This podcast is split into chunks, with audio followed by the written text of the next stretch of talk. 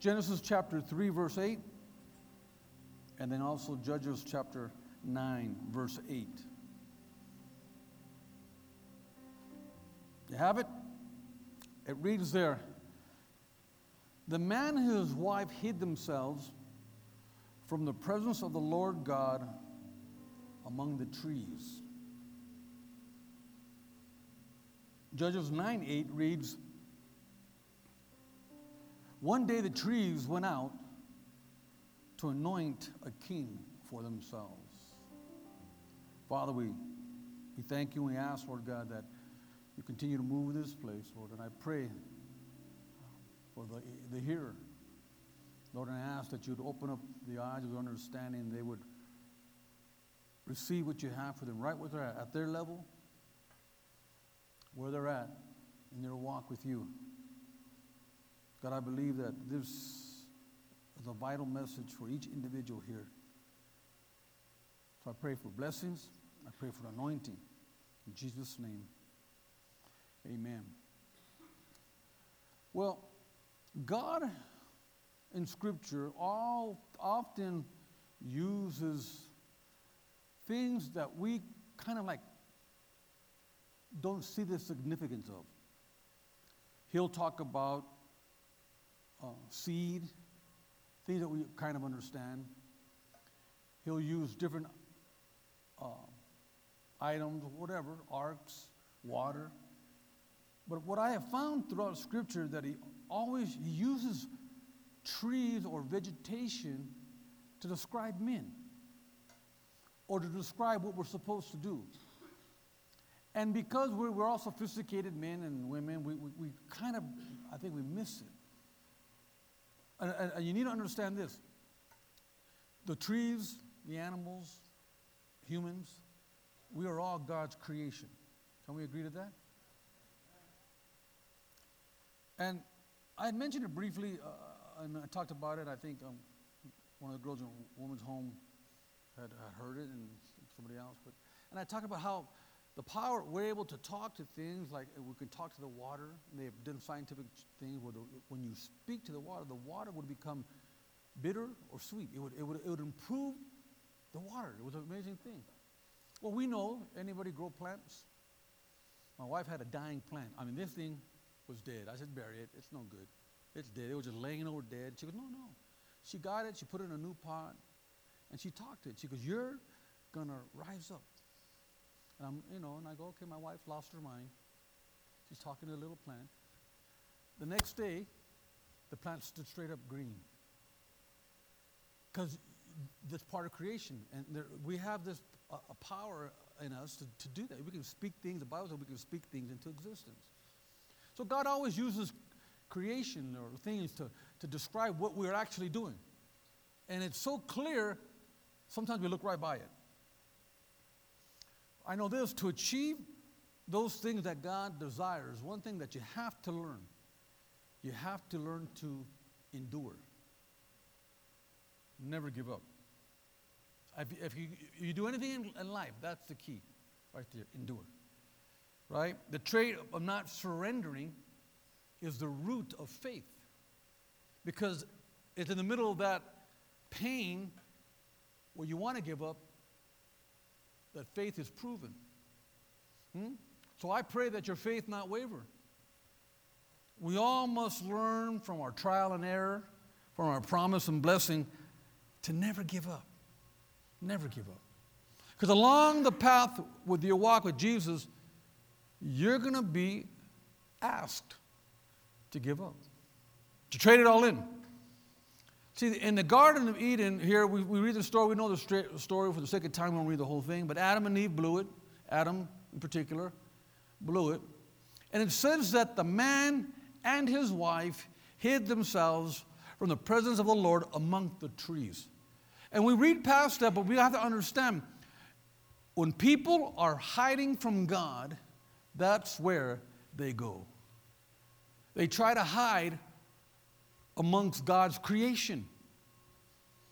Now, could you imagine Adam? Here's God's presence. God's coming in, in, in Eve, and he tries to hide from God.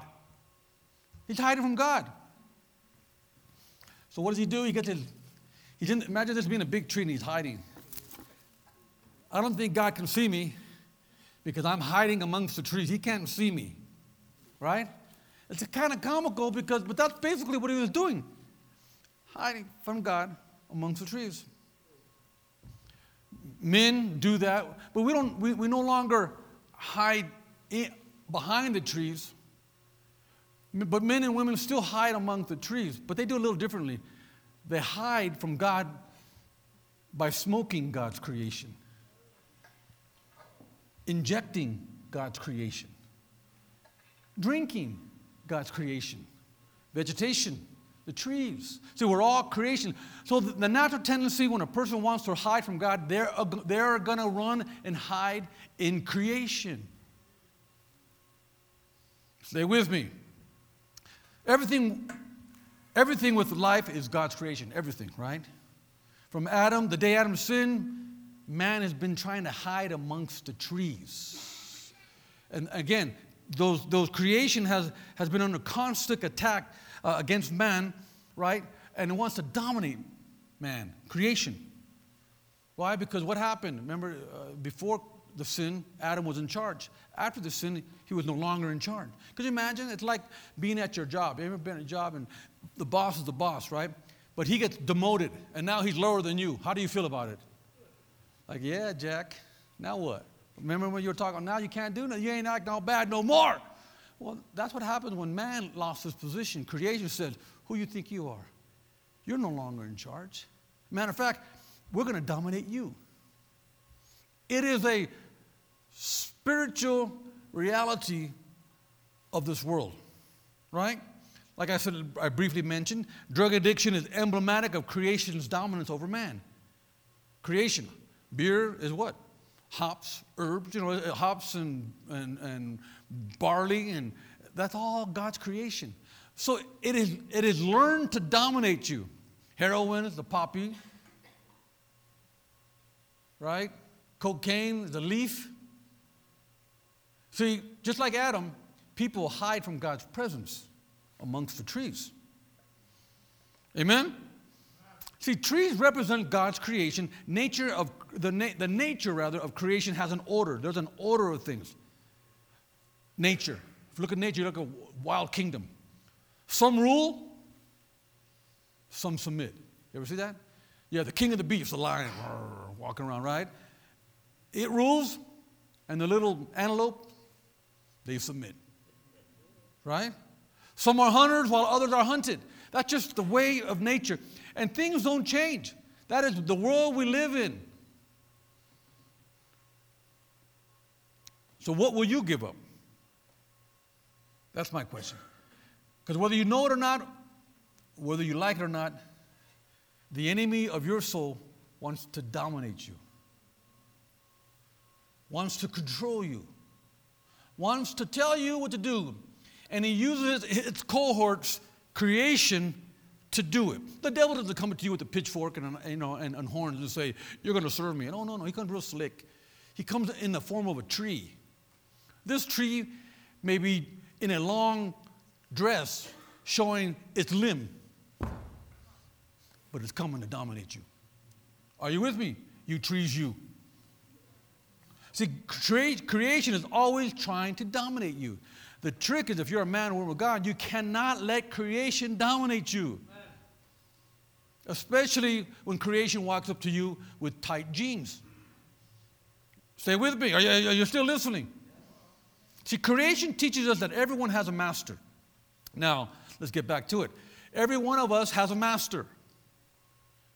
My master I've chosen is the Lord.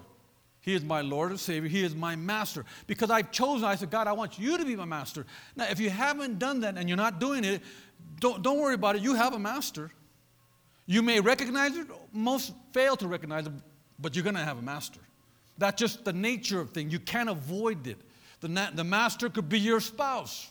The master could be your, your job. The master could be even your whatever you put in the position of authority could, will be your master. So my question here is that we understand that what kingdom will call and ask you to be their king? Because what it is, though we have masters, everybody wants to be the king of their castle. You ever heard that? I'm the king of my castle.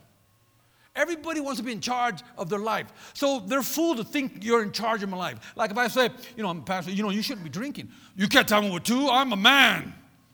I'm in charge of my life. Oh, no, you're not. I'm trying to give you some advice because something's dominating you. But yeah, you can do what you want to do. You have a master. Your master may, may be King Budweiser. He said he's the king of beards, right? He's also your king. It could be a lot of things, right? But as you walk in Christ, somebody or something's going to ask you, I'll let you be king. It'll fool you. So, the premise, listen, the premise of this message is that everybody wants to be king, in charge of their life.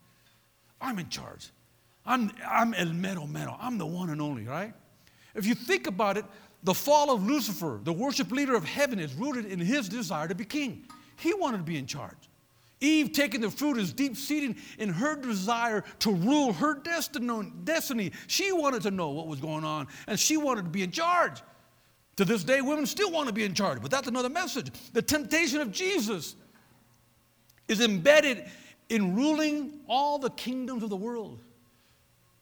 Took it to the top. Jesus, you don't have to go to the cross.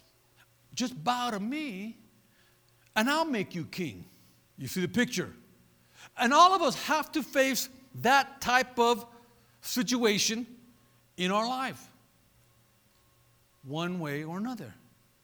Something's going to offer you the opportunity to be king.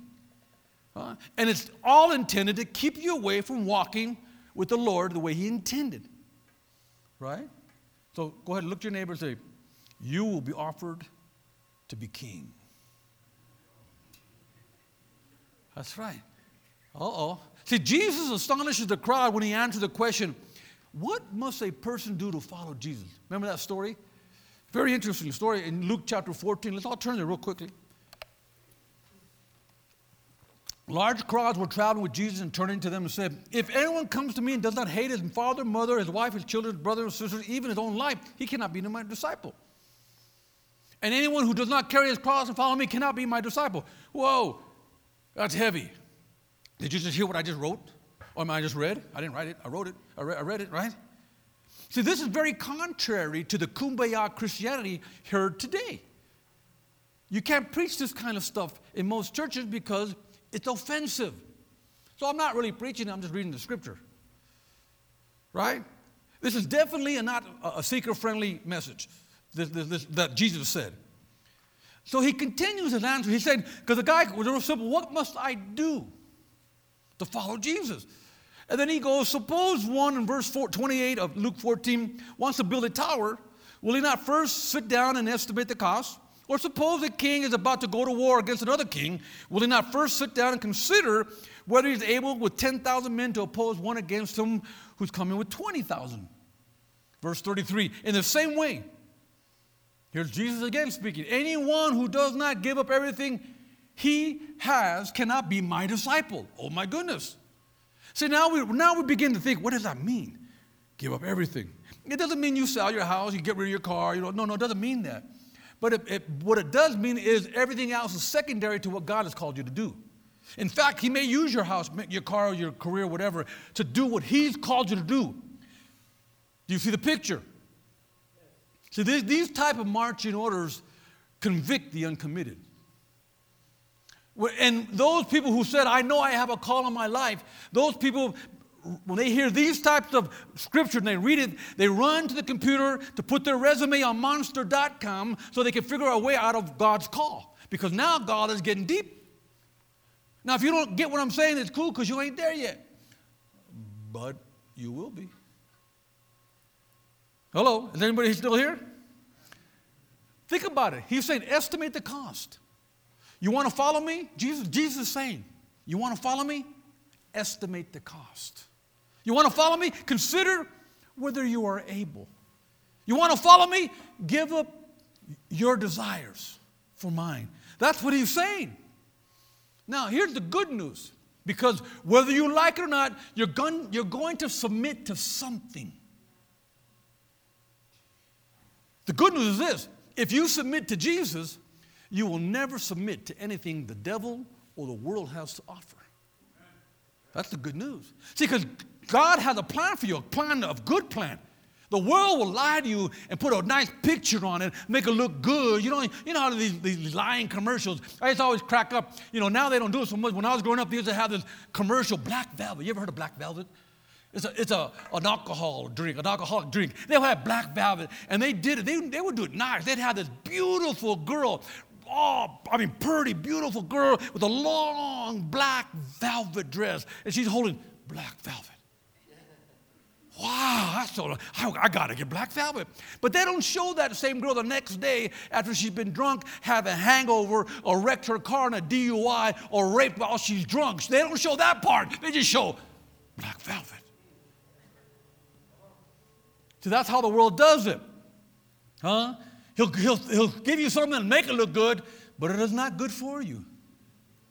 Jesus will tell you from estimate the cost. Can you do it? Now that takes me to the, the main crux of the message. Judges chapter 9. Let's all turn there. I hope I can get this in. Verse 18 reads One day the trees went out to anoint a king for themselves. They said to the olive tree, Be our king. But the olive tree answered, Should I give up my oil, by which both gods and men are honored, to hold sway over trees? Next, the tree said to the fig tree, Come and be our king.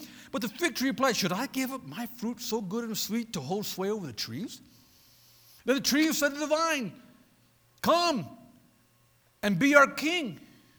But the vine answered, Should I give up my wine, which cheers both gods and men to hold sway over trees? Finally, the tree said to the thorn bush, Come and be our king. The thorn bush said to the trees, If you really want to anoint me king, come take refuge in my shade. Now, the olive tree is frequently mentioned in Scripture.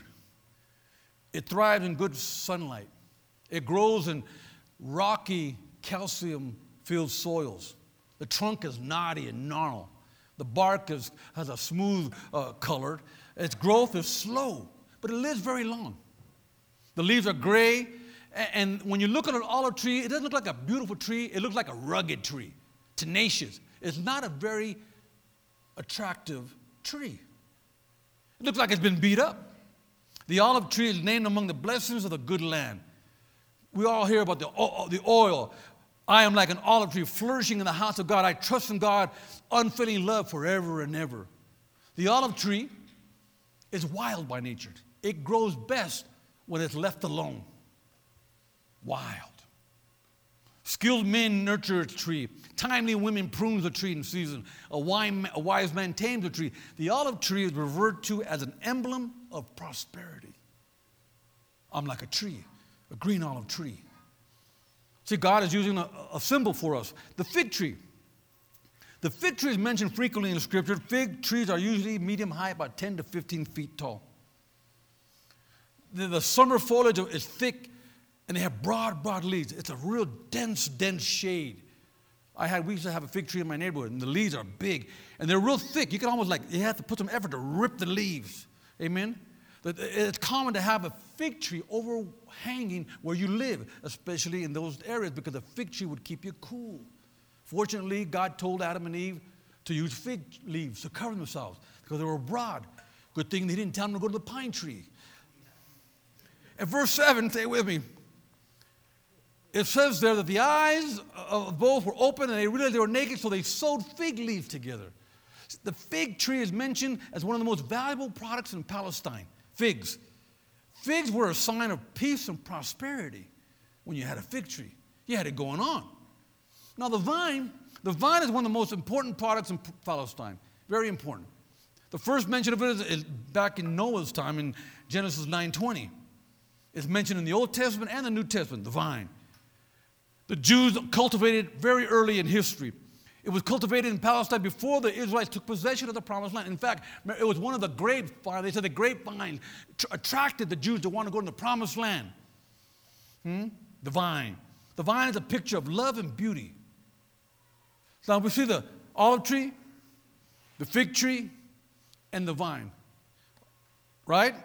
I propose to you that the vine, the fig, and the olive tree represent distinct stages in a Christian's walk. God just doesn't put this out here. He's trying to tell us something. And every time you read about the vine, he's talking about a certain level. When he's talking about the fig, he's talking about a different level. And when he's talking about the olive, he's talking about another level. And in this room represents three different levels of Christianity. At each stage, during your crisis of belief, you will be asked to submit to the world's pool. The world will say, Come and be our king. And come over and rule over the trees. What is trees? It could be anything that your heart's desire, but it's not following God. Come. See, each stage uh, uh, of one's spirituality is amplified when you're going through a crisis of belief. And if you're at the grape stage, cool. But, eh, but you'll be offered. If you have the fig tree, you'll be offered. Different stage. And I'm going to get to the stages real quickly, but you need to understand what I'm trying to teach you here. Sammy Chand described sim- something very similar to each level. Sammy Chand is a professor, a doctor, uh, leadership guru. Great man. And he said, and he talked about a concept of the pain threshold.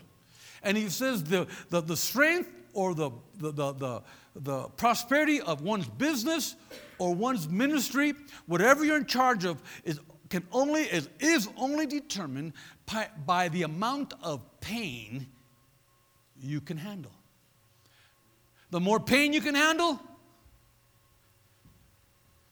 pain, the greater the blessing, the ministry, or the business you will get. When people stop growing, it's because they're tired of the pain. I can't take the pain anymore. And there you've determined where you are. Behavioralists call it you've reached the Peter principle. You petered out. That's it. That's it. That's all you're going to grow. But you determine. It's not God, it's you. Right? Should I give up? Should I stop my spiritual progression? Should I limit my anointing or worse, should I give up on my anointing? Should I give up on the call of God? Should I give up on this walk? Because listen, my friend, there's gonna come points, there has to come points in your life where you will have a crisis of belief whether or not God is worth it. And that'll happen at every level. Should I give up? The vine. Let's go back to the vine. What makes the vine so special? Read there? It's drink. It's able to, to provide something. The grape must be crushed to produce the drink. The Bible says Jesus is the vine, we are the branches, right? Now, if we remain in the vine, it also says we will produce fruit. So there, there's nothing that you have to do. When, I, when he's talking about fruit, he's talking about internal things, something that's happening, you change. If you remain in the vine, you just hook to your vine, and because you're tied to Jesus, you have to really do nothing other than be faithful and come to church and listen to the word. You will change because you're remaining in the what? In the vine. Even, they even write songs about that. Abiding in the vine, abiding in the vine, love, joy, peace. He has made the mine. I have prosperity, power, and victory. Abiding, abiding in the vine. So all you got to do is what? Abide in the vine. Nothing. Huh? John 15, 15 was, I am the vine, you are the branches. If a man remains in me and I in him, he will bear much fruit. Apart from me, you can do nothing. Now, here's the thing about a vine or a grape it takes no effort to crush a grape. In fact, we use that term as a weakling. Oh, that brother, he's so weak, he can't even bust a grape. You ever say that? So you, you get a grape, but it. There's nothing, anybody. So what I'm saying, abiding in the vine takes no effort from you. You're just abiding the vine. But in that process, of that simple Christianity, abiding in the vine, you're doing nothing, you're not even busting a grape, the enemy will come. The world will offer you a kingdom. Oh, you don't want to be in that church. In fact, I have a better offer. But you got to leave the church because now I need to take you across country to start another business. I got to do go to school. You got to do a lot of things. But you know, but God had you in that vine for a reason. But now there's I got something better for you. Come with me. Huh? Come with me to the Casbah. See, one day the trees went out to anoint a king for themselves. Judges 9:12 reads, they said, the trees said to the vine, Remember, the trees are creation. The tree could be your wife. It's creation. It could be anybody, your boss. The trees said to the vine, Come to be our king. But the vine answered, Should I give up my wine, which cheers both God and men to hold sway over trees? Should I give it up? In essence, he said, Will I hide from the presence of God among the trees? Same thing Adam did. Will I hide? So the natural response, like Adam, is to go for it. Because it'll, it'll look good. It'll be beneficial up front. It looks great. It's the black velvet of your life. You want to do it, or will you re- remain in the vine? Will you stay in church? That's basically the question. And as in the vine, all we do is abide. You don't do nothing. Once you've made that step, that test, if you will, and it'll be a pain threshold, then you go to the next level, the fig tree. Maybe, I don't know, look around, some of you in the vines, some of you might be in the fig tree. Now, the fig tree is a little different. Mark 11 describes the, uh, uh the, uh, to the disciples living in Bethany a very interesting story. Jesus was hungry. Jesus sees a fig tree, and he went to see if the fig tree had any fruit on it. See, if, you're, if you went to that next level, you're more than abiding in the vine. You went to the next level, right? One day, Jesus is going to come looking at you and say, okay, what kind of fruit you got? Now, when he's talking this fruit, he's not talking about the, the, the busting the grapefruit. He's talking about, what have you done for me? Where's, where's the return on my investment? Right? I gave you a talent. What happened? What'd you do with the talent? All you do with the talent is just for yourself. What about for my kingdom? He's going to begin to look at you in a different manner. It's no longer busting a grape. Where's, where's my fruit? Because Jesus is hungry. But what is his meat? The Bible says, My meat, his hunger, his meat is to, to, to do the will of the Father. So he's going to come at you and look for some fruit. Jesus sees the tree, went to find it, and it had, didn't have any fruit. Well, found nothing. But here's the catch it wasn't supposed to have fruit. The fig tree was out of season. So he found a fig tree with no fruit because there's not season. It was not there. But what did Jesus do? Which blew everybody's mind. This tree has no fruit. Now you imagine the farmers and the fig tree owners say, well, well, duh, it's not time yet. It's like looking for an orange in winter, right? In Alaska, there ain't no, no oranges here. When Jesus comes looking, he don't care what the weather says. He wants fruit. He looks at the fig tree and says, there's no fruit. You're cursed. He cursed the fig tree for not having fruit when it's not supposed to have fruit. Wow. He says this May no one ever eat fruit from you again. What makes a fig tree so special? It's fruit. Huh? See, at this next stage, we're like a fig tree. Here's the challenge we must be ready in and out of season. What does that mean? We have to be at a point where when, when God says, I need you to talk to that person at the Shell gas station, go do it. Don't say, Well, I haven't studied that verse yet, God. And you know, I have been I haven't been saved that long enough. If God begins to say, I need some fruit for you, I need you to start doing something, now you gotta start doing it. And what happens, this normally happens at the stage and people go through, they don't do it. They're afraid. They let their insecurities, other things keep them from producing the fruit that God wants. So they get all convicted. Then they come to a service like this, like I'm right now, and I'm preaching this. And I'm, I'm adding to your conviction. You know, oh my goodness, I came to church to feel better. Now I already feel bad for not talking to that person at the store. And now the pastor's telling me I got to produce fruit. Oh my God. Are you with me? In the middle of that, someone is going to make you an offer. Huh? See, being ready in and out of season represents commitment. Are you committed? Are you really committed? Because if you're, if you're committed, then you will be ready in and out of season. If you're a, a you know, a, a lack, lackadaisical believer, if you're a sometimes comer, we call them Sunday morning glories. Maybe that's pretty cool for some. But if that, that is a, not a committed person, hmm, you're probably still at the grape over here, barely busting grapes. But God wants to get you, He wants to grow you up because He needs some fruit. He wants to get you the fig tree. But to be a fig tree, you, you got to say, I'm going to be committed. Right? You want to get to the next level. Hello, is anybody here? See, Jesus is hungry. He's hungry for souls. Huh? It reads there Luke 13, 9. I mean 13, 5 through 9. I tell you no, but unless you repent, you too will perish. Then he told the parable a man had a fig tree planted in his vineyard, and he went to look for the fruit on it, but did not find any. So he said to the man who took care of the vineyard, For three years now I've been coming looking for fruit on this fig tree and haven't found any. Cut it down. Why, why should I? It's use up any soil. Check out what Jesus said. Why? That fig tree doesn't even deserve soil. Cut it down. Now, here's a pastor's heart.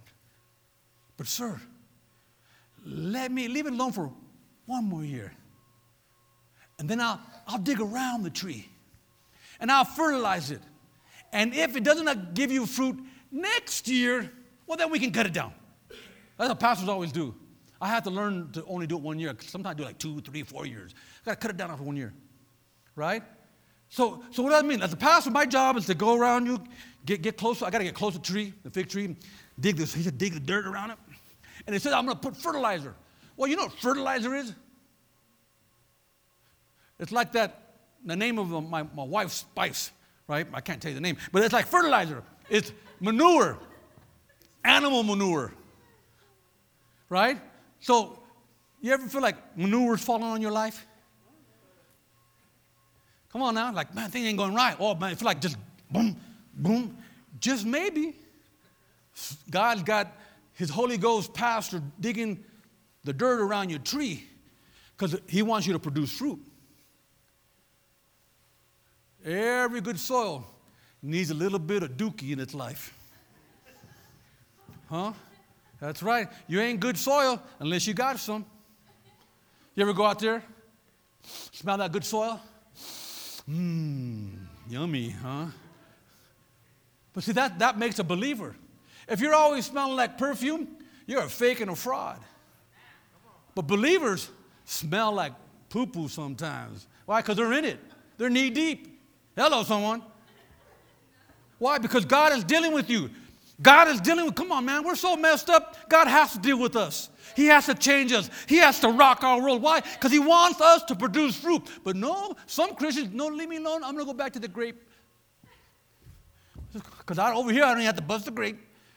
So leave me, I don't want to produce fruit. See, there we have levels of discrepancies in Scripture. The grapes see Scripture in a whole different term. No, I'm just abiding the vine. Oh, kumbaya, Jesus. The fig tree said, no, we're not, we're not just abiding the vine, man. Come on, we got to do something. We got to work. We got, we got to produce fruit. That's a fig tree. And then, then you have discrepancies in, in Scripture understanding. It's not a discrepancy, it's different levels of understanding. Are you producing fruit? Unlike the, the vine, we must fertilize ourselves at times. See, never disturb a young tree while it's starting new growth in spring, because it's likely to kill it. But you have to grow. And here we see the story. One day the trees went out to anoint a king for themselves. Come and be our king. But the fig tree replied, Should I give up my fruit, so good and sweet, sweet to hold sway over the tree? Should I give up what I'm doing? Will you, if you're at the fig tree, when you're at your crisis of belief, when somebody's finally dealing with you, finally telling you you can't act that way, you have to change. When you're finally getting it, are you going to go, oh man, I got an offer? I can't refuse. What are you going to do? Because you're going to have that opportunity. Everybody has that opportunity, right? Then we have the olive tree. I'm coming in for land. I'm getting close. See, what makes the olive so special is its oil. Olive oil. That stuff's good stuff. There's nothing wrong with olive oil. You can't find anything harmful of olive oil. It's great for you, right? It produces, now listen, to produce an olive, we're not talking about the oil, to produce one olive, like if you plant a tree today, don't stick around, because to produce one olive, the first olive, takes 12 to 15 years. So you plant that tree, you go, I got an olive tree. Well, you better plant it for your kids because you ain't gonna get none. 12 to 15 years. You plant the tree. So God says, I'm gonna, you're coming from the fig level to the olive tree. You don't want the anointing. Well, good. Stick around 12 to 15 years. then we'll start. It doesn't start before that. It gets you to the stage, but you're just you're just a new sapling. Huh? 12 to 15 years for one fruit.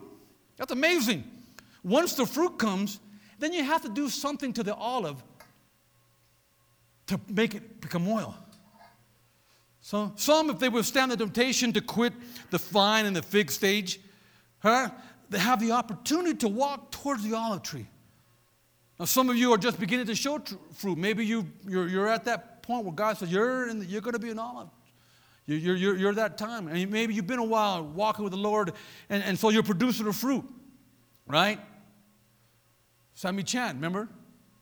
Sammy Chand, I said, the strength of your business or your ministry is determined by your pain threshold. The more pain you can handle, the greater your business, the greater your, your, your ministry, the greater your education. Why? Because everything is pressure. You know how much pressure it is to try to get a doctorate? It's like they kill you. They put you on the table and sacrifice you. Why? Because the pressure, the more you take, that's why people quit. Oh, I can't even do a, ba- a bachelor. I give up after a bachelor's. You know, then they get to the master. I can't do a master. My wife said, I go, go for a doctorate. No, right? I tell Anthony he got his master. Now it's time to go for a doctorate. Pain threshold. So determine, based on your pain threshold, will determine how far you go in anything. I, I kind of like pain. That's why I got two masters and a doctorate, right? I'm, just, I'm a, a painaholic. So, the olive tree, it has to go through pain. For one to receive the anointing of oil, you have to go through a simple process. You have to be crushed.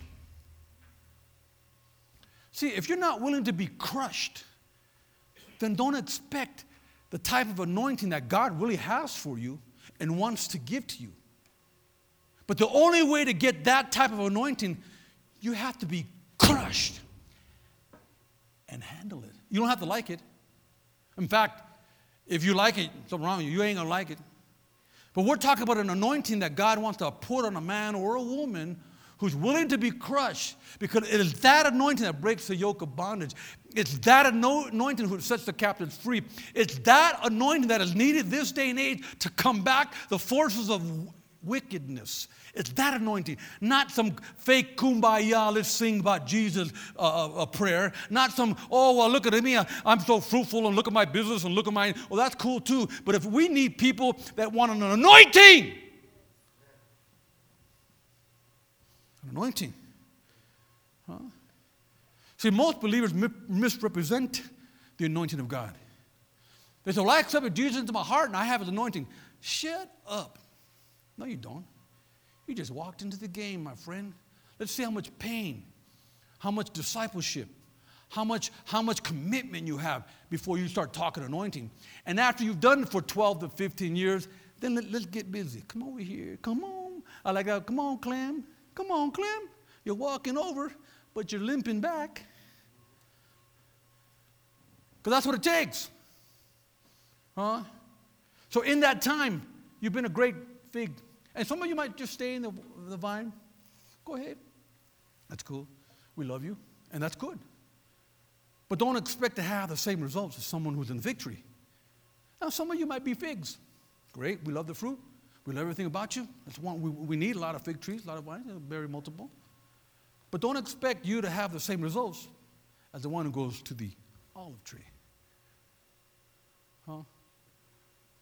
It's a little different. Judges 8, 9, 8 reads, Be our king. But the olive tree answered, Should I give up my oil by which both gods and men are honored to hold sway over, over trees? Should I give up my oil? In essence, will I hide from the presence of God amongst the trees? See, an interesting fact as I come in for a landing the Garden of Gethsemane.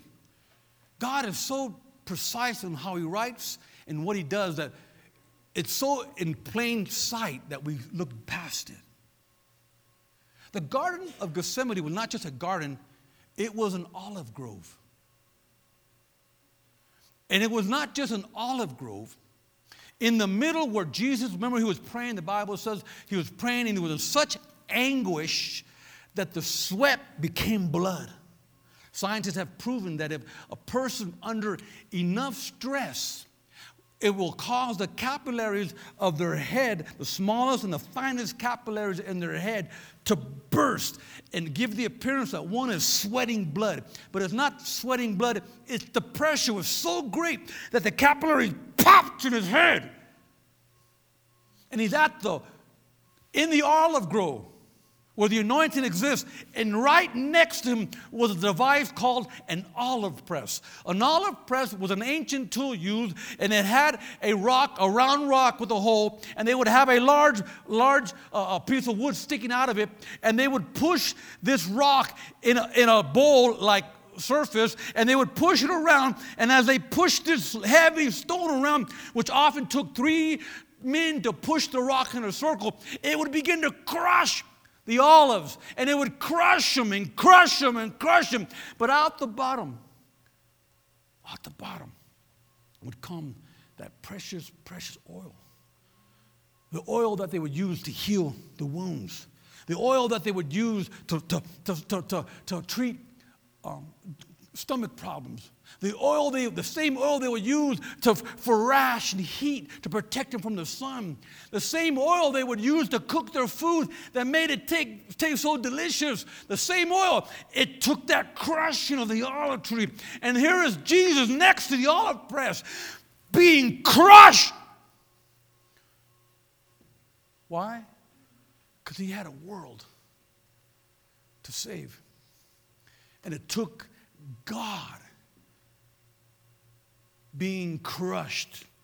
It took that anointing to, to get things going. It just, that just turned on the switch. That's why the Bible says Jesus is the first fruit. You ever heard that? He's the first fruit. He is not the grape, He is the vine. He is not the fig, He is the producer of figs, but He is the anointing.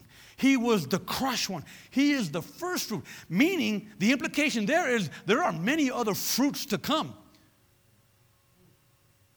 There are many people in history who have been crushed to the point where they've established ministries all over the world. Listen, my friend, that man was crushed to establish Victory Outreach International. You don't know the pain he went through. We know the pain he went through. And he had to be crushed. And he took it. He took it for me, and I'm, I'm grateful to that. See, we need a few. I don't need a lot. I don't expect all of you.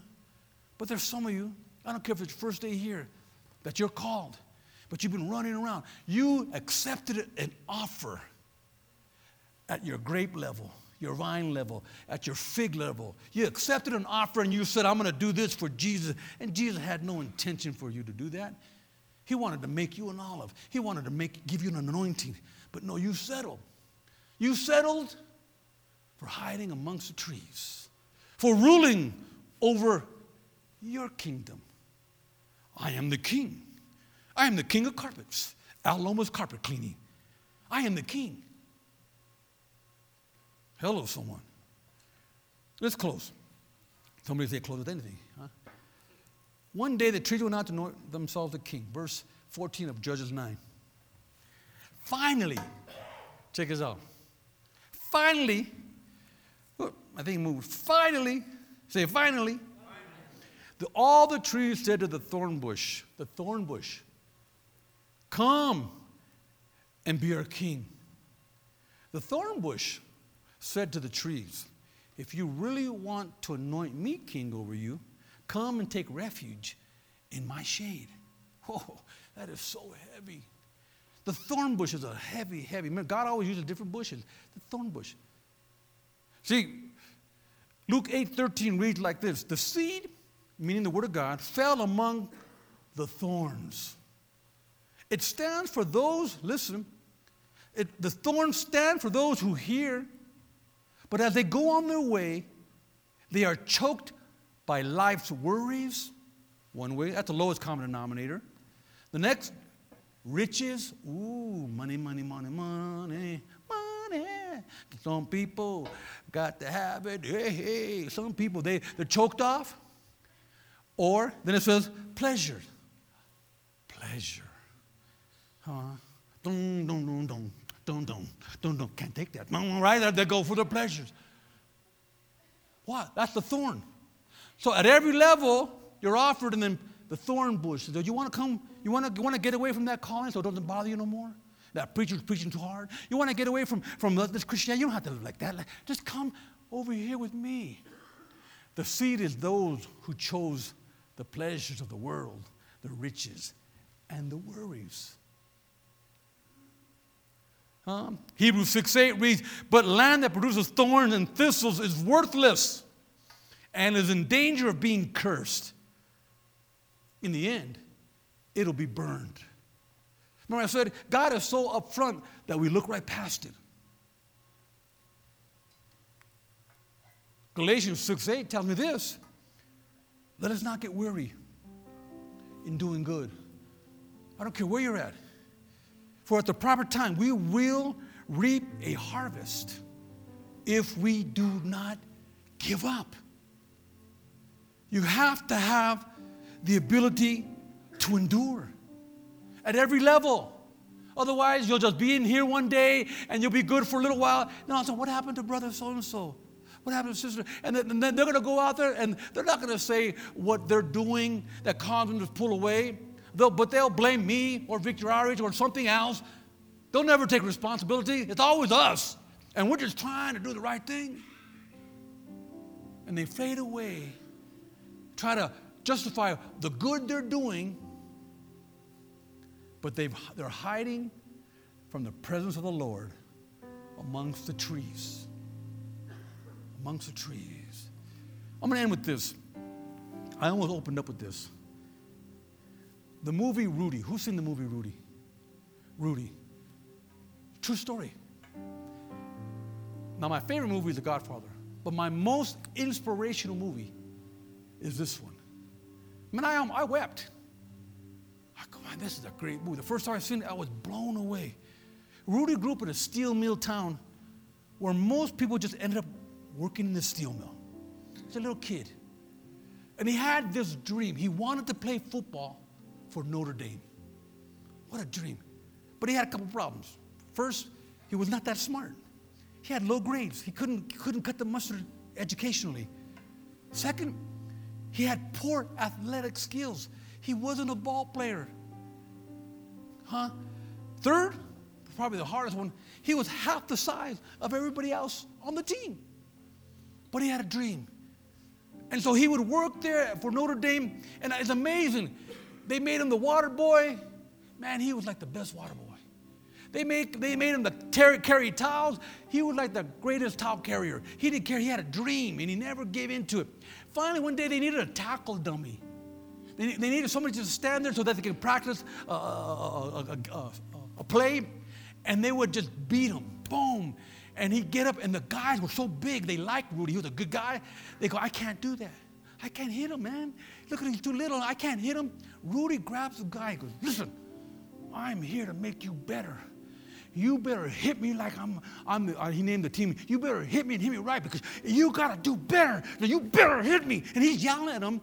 And he stands there at maybe five foot seven, and this guy, six foot three, 235 pounds, knocks him to the ground. He gets back up, and the next one knocks him down. He keeps, I go, man, this guy's heavy. This guy's heavy. See, Rudy succeeded because he never ever gave in to his trials. He never gave up. Rudy endured. See, Rudy, that's my hero. He never gave up. So many people come to Jesus, love Jesus, want to do something. They walk down, they cry here, and they say, I need to change. And the first little offer, you go, you know, yeah, I'm getting too deep in church. I'm only going to go to church maybe once a month because it's too deep. Maybe I'll, every now and then I'll bust a grape. I'll come to church once in a while. Here come. Sister. Come on. We need people that are going to be figs. Get to the next level. Then once you're used to being a fig and producing fruit, huh? When you're ready, God will tell you and you'll know. He'll work with you. Understand this? Figs, it takes 10 to 15 years for a fig tree to, to go to maturity. God has no hurry. The grape, now here's the difference about a grape. The grape comes to maturity in one year. After one year, you're ready for the next one. But most people don't go to the next one. They take more than one year because they like the fig. Why? Because they see the commitment. Oh, I ain't going over there. I don't want to be a fig. Let me just be a grape. And that is the culture of most churches. Not this church. We're going to have to be figs. We're going to have to, and some of you, not all very few of you, in fact, I'm letting you in, very few of you are going to ever come to the olive tree level. But those who come, why do you think if you come to Victory Outreach, some people think, think it odd? They'll come to Victory Outreach, and, and we always place our elders, multi region, in a place of honor. We don't take the front rows, we, we give it to them as honor. Why? Because we understand they didn't get there by, by education, they had to be crushed. We understand what it took for them to get to that position. And so we just, that's your position. Huh? Crushed. Crushed. Very few will get there. Well, I'll be gl- glad if we get a half a dozen here. If we get more, it'd be great. But never give up. Winston Churchill, 1941, my worship leader come to.